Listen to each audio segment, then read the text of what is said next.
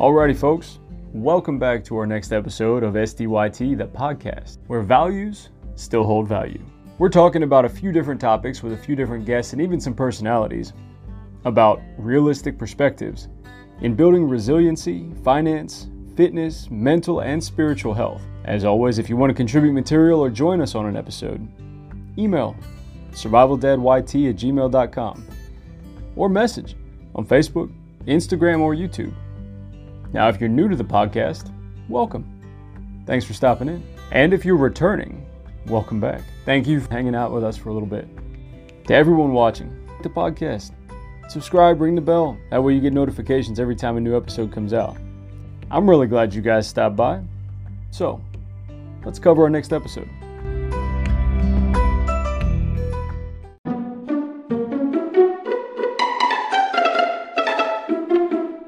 Alrighty, folks, welcome back to SDYT, the podcast. We're nearing the end of February 2022 already. This year is moving, but we still understand that despite different perspectives, paces, backgrounds, ethnicities, cultures, dynamics of life, we at least can speak from a common denominator of shared values. And in the month of February, what we're talking about for our core values are love, kindness, and patience. But what does that have to do with anything outside of romance or outside of raising kids? Glad you asked.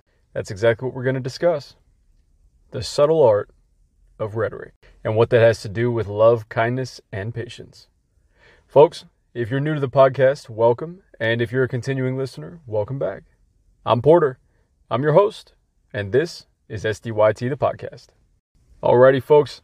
Now, I understand this is probably not the topic for dinner conversation, but I disagree. Here's why. So, Aristotle, common household name, I'm sure, frame of reference for every conversation that takes place, naturally, uh, philosopher, ancient Greece. Now, he talked about rhetoric in terms of trying to define it as the ability and art of persuasion. He talked about pathos and ethos and logos and how they revolved around a speaker his message or her message, and how well the audience received those two things. How they were able to, as a speaker, elicit emotion from an audience. Or, as an audience, how well a message was received based on resulting actions, activities, and conversations. And then obviously the wordplay that the speaker used. He also framed this context in three different tenses, essentially past, present, and future. Now, he called them forensic in the past, demonstrative in the present, and deliberative in the future. Right? You could hypothesize what might happen. How could we have done this better? Or how could we do this better? What went wrong? Right? Future or deliberative. Uh, what went wrong being in the past. And forensic. What does any of that have to do with love or kindness or patience? Relationships are all about persuasion. Matter of fact, last week we talked with Sebastian Barquet about six different aspects, descriptions of love, as applied to ancient Greek references. We talked about their relevance to all sorts of different topics. I'm going to take three of them ludus and philautia. Here's why. These three depictions or descriptions of love all involve some semblance of a facade. And we tell our kids, don't lie to each other. Don't lie to me, especially I'm your parent. I'm not one of your friends. Okay, sure.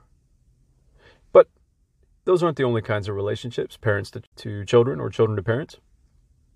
What about between friends? What about on Tinder? what about Facebook, Match.com, Bumble, Grindr, and all these other websites? People lie all the time. MTV had a show about it called Catfish.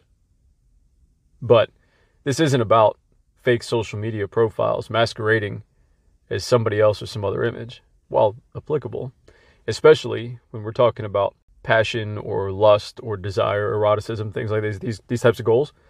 Sure, Eros is all about deceit, not as a focus, but as a means to an end.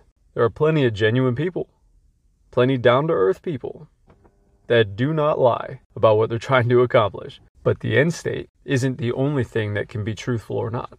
See, for example, I could be 6'2, I could have a master's degree, I could drive a sports car or not. I could be wealthy or not. top grossing producer on OnlyFans. Whether or not those things apply is irrelevant. But those are a little bit more extreme and I think a little bit more stereotypical. Here's the other aspect. If you tell me about your interests and I tell you I have similar interests, but I'm able to inject little elements of truth to bolster up larger aspects of falsehood, well, it's still plausible, right? It's a believable cover story. But that doesn't make it any less deceitful. If you factor in the intention of what I'm trying to accomplish, let's say get your phone number and sleep with you that night, well, but I'm using persuasion to accomplish that. Effectually demonstrative rhetoric. Some topics that come up might be a little bit more forensic. Like, for example, this is where I lived and grew up in vacations as a child or family vacations, whatever. No way, I've been there too. Well, that's a little bit more plausible of an example. Right? I don't have to say that I'm six 6'2, 185 pounds of chiseled muscle. And no matter how much I think I am, I'm not. But plausible deniability helps with persuasion because it's just that much more potentially believable. And so that's where logos, or from the speaker's perspective, wordplay comes into effect. This ingenuine facade, though, usually, especially when you're defining love by six different angles, is meant to build a more loving relationship. That love could be revolving around Eros. That love could also, though, be revolving around Ludus. Right? This is like the type of love between children, friends on a playground. Imagination, jokes, pranks. See, if you've got to convince people that something that's invisible exists or not, we're not talking about religion. That's that's neither here nor there, even though I guess it is a little applicable. But what we're talking about, like I said, kids on a playground, right? No, I totally tagged you. I'm shooting lasers at you. I've, I've been doing it for like 17 hours, right? Like these claims. You ever made a fort with a cardboard box? Or turned it into a pirate ship? Or use the couch cushion and some pillows to build yourself buildings or serve food that's invisible? What good is an imagination to a child if adults can't use creativity to solve complex problems? Oh, but that's deceitful. Have you ever tried to pitch a business? Have you ever tried to convince somebody to give you money for anything? It takes some work, but that's persuasion. And it doesn't matter if that relationship is out of care or some relative altruism, but it may not always be deceit for a negative reason. So if it's casual enjoyment, if it's passion and desire, these are reasons maybe for deceit or some form of uh, facade to pretend you're somebody you're not. If it makes somebody laugh and it gets you a foot in the door and then you're more comfortable together, drop the veil. You become more vulnerable and relationships build. It happens all the time. And that's natural too. That doesn't necessarily make it wrong. It becomes wrong when you use it to take advantage of other people. Better angels, I suppose. People trying to be nice, people trying to be courteous, people trying to be respectful or professional in whatever varying degrees apply and then you lie on a resume, or you lie about your skill sets, or you lie about who you are, what you stand for, maybe even your values, just so you can sleep with somebody, or be friends with somebody. Maybe you're a kid and you just want to be somebody's friend, but it seems harmless enough, right? And so you pretend you're somebody you're not. Or maybe you're embarrassed and you're ashamed and you do it to protect yourself. Self love, philautia, is a third form of love that we talked about last week as well, but out of protection. Maybe because you're ashamed or embarrassed, or you're trying to shore up your defenses, so to speak, against whatever you feel that makes you more vulnerable. Does that make it wrong? Does that make it, it's ingrained into our DNA? And really, with rare exception, even throughout history, everybody's tried to protect what they care about themselves, their money, their family, their land, their resources, their power. But whether you're taking care of yourself and what's yours, or of others and it's a bit more playful, a bit more innocent maybe, or not, and it's just a bit more physical or purely physical. People lie all the time.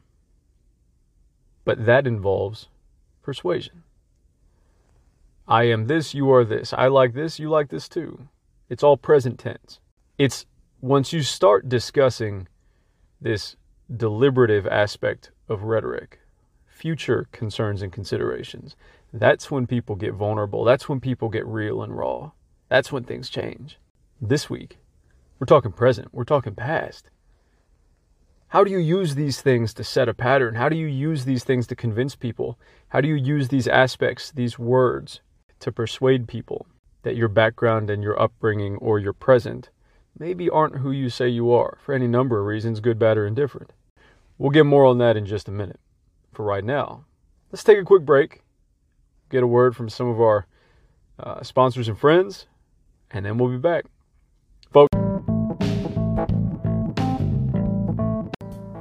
If you're looking for high quality, locally sourced groceries, the Keystone Farmers Market is the place to be.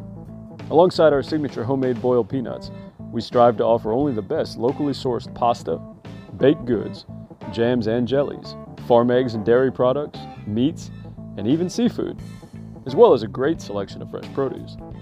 That's the Keystone Farmers Market at 12615 Tarpon Springs Road in Odessa, Florida. The place with the boiled peanuts.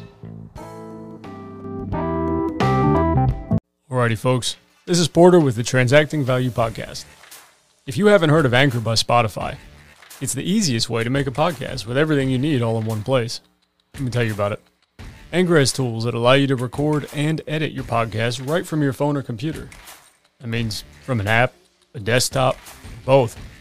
When hosting on Anchor, you can distribute your podcast on listening platforms like Spotify, Apple Podcast, Google Podcast, or even Stitcher and there's plenty more where you can choose from. It's basically all you need to make a podcast all in one place. And Anchor's totally free. So, if you're interested and you want to find some value for your values, download the Anchor app or go to anchor.fm to get started. Hey, everybody. This is Porter with SDYT, the podcast. We're talking about spending time with your family and even remembering loved ones, maybe when you can't be there. I'd like to pass the mic for a second over to my buddy Dax, and he's going to talk about the Bee and the Bear creations. That's B E E and the B E A R, Bee and the Bear creations. Dax? Hey everyone, it's Dax here. I just wanted to take a moment and give a shout out to my wife Julie. She is a uh, artist of sorts, but she has a Facebook page called The Bee and the Bear Creations. And what that page is for is basically if you wanted to do a specialized item like a tumbler or a hat or a vinyl or a decal or a shirt, you can go there. You can uh, ask some questions, look through the wares, but then give a DM and try to sort it out, um, and then work and adjust pricing. But if you're interested in something like that, go ahead, like her page. It's the Bee and the Bear Creations on Facebook. Um, so go enjoy. Alrighty, folks, welcome back to SDYT, the podcast. This is now the 21st day of February 2022. Uh, I don't know if anything cataclysmic is going to happen tomorrow. Uh, it's the first time we've had six twos. So there's, I don't know, got to be something spectacular happening. If not, and it's just a Tuesday, well, I hope it works out well for you nonetheless. In the meantime, if you're just joining us, welcome back, or welcome to the podcast if it's your first time. But what we're talking about is love, kindness, and patience as our core values for February. And specifically, what that has to do with rhetoric, persuasion, and deceit. See, here's the thing we talked about Eros, Ludus, and Philautia. Three forms of ancient Greek descriptions of different aspects of love. Love doesn't always mean eroticism. That's sort of the general connotation, especially in English, where love is depicted either only by one word or just, but you can love your friends and you can love your hobbies and you can love your dog. But you certainly don't love your dog the way you love your spouse. At the very least, you don't show it the same way. Generally, I guess.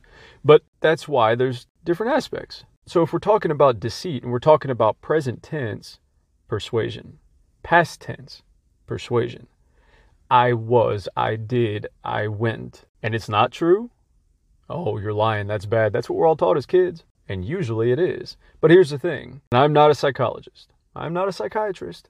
I just happen to have been a kid once. And so, from my perspective, when we're teaching kids how to be kind to other people. It's a lot easier to establish a generic baseline, don't lie, period, full stop. And then as you get older, or as they get older, one of the two of you matures to a direction where you're able to describe it better.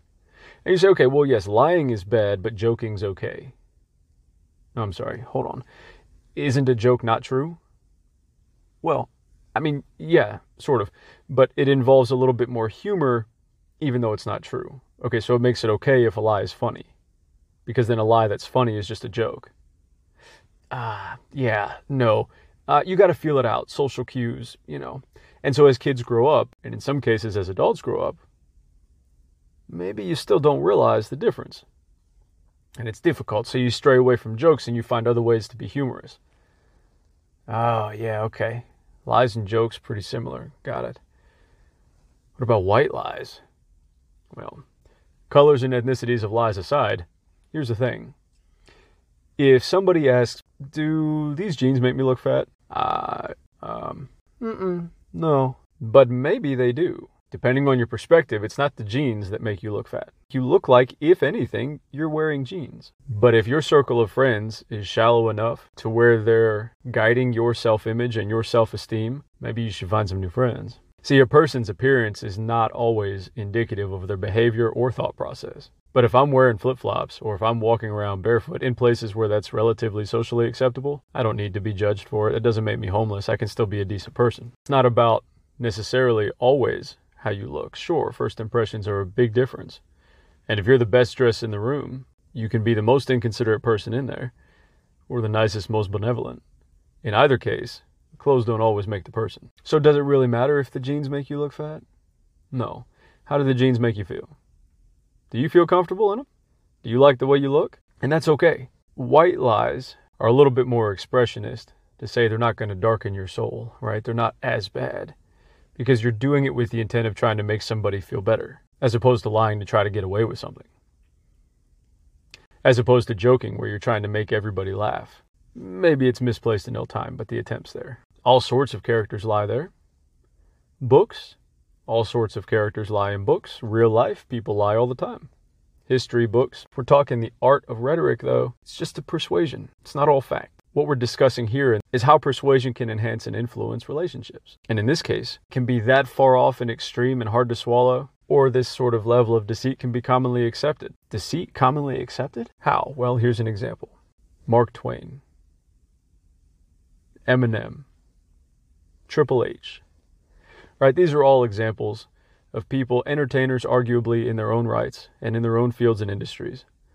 But they used different names. Now, for different reasons, but they use different names than the ones they were given at birth. Or anytime a musician uses a stage name, anytime a writer uses a pseudonym, or an actor portrays a different identity entirely, from Shakespearean actors to modern day video and straight plays. There's an element of deceit, but it's for different reasons. It's not actors saying they're Jason Bourne or James Bond for the sake of trying to convince you to pay money so they can get royalties, as much as it is trying to convince you that they're these people and these roles and these characters to entertain you and give you humor or pull emotion so that you enjoy time and life. And I think that's where the line gets drawn. Putting up a facade and being ingenuine isn't always a bad thing.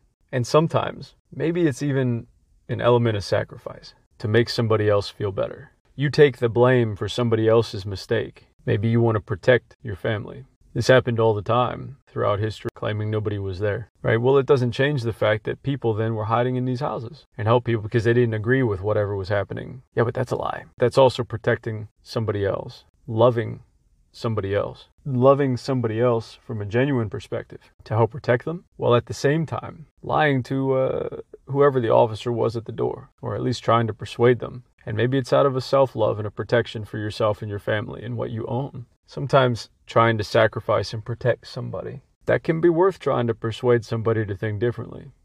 And in some cases, that may even mean you're not as genuine as you should be or could be. Ways to learn to articulate these ideas and opportunities to build a broader sense and perspective, still rooted in positive value and a strength or strong character, helps. When that happens in life is irrelevant. It's respective and relative to everybody. Maybe you're 75 Maybe you're 25, maybe you're 5. Doesn't matter. The point is, it exists, and to understand that there are ways to communicate that is even more important.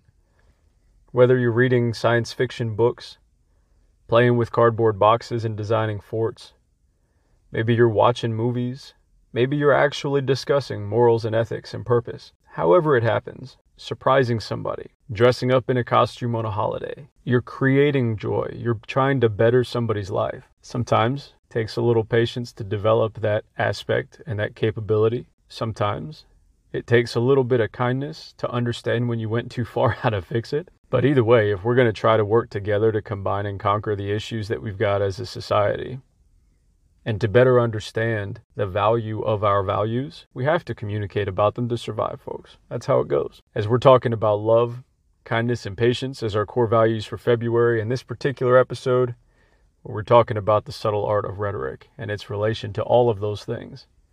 I appreciate you taking the time to hang out. I'm Porter. I'm your host. And that was SD.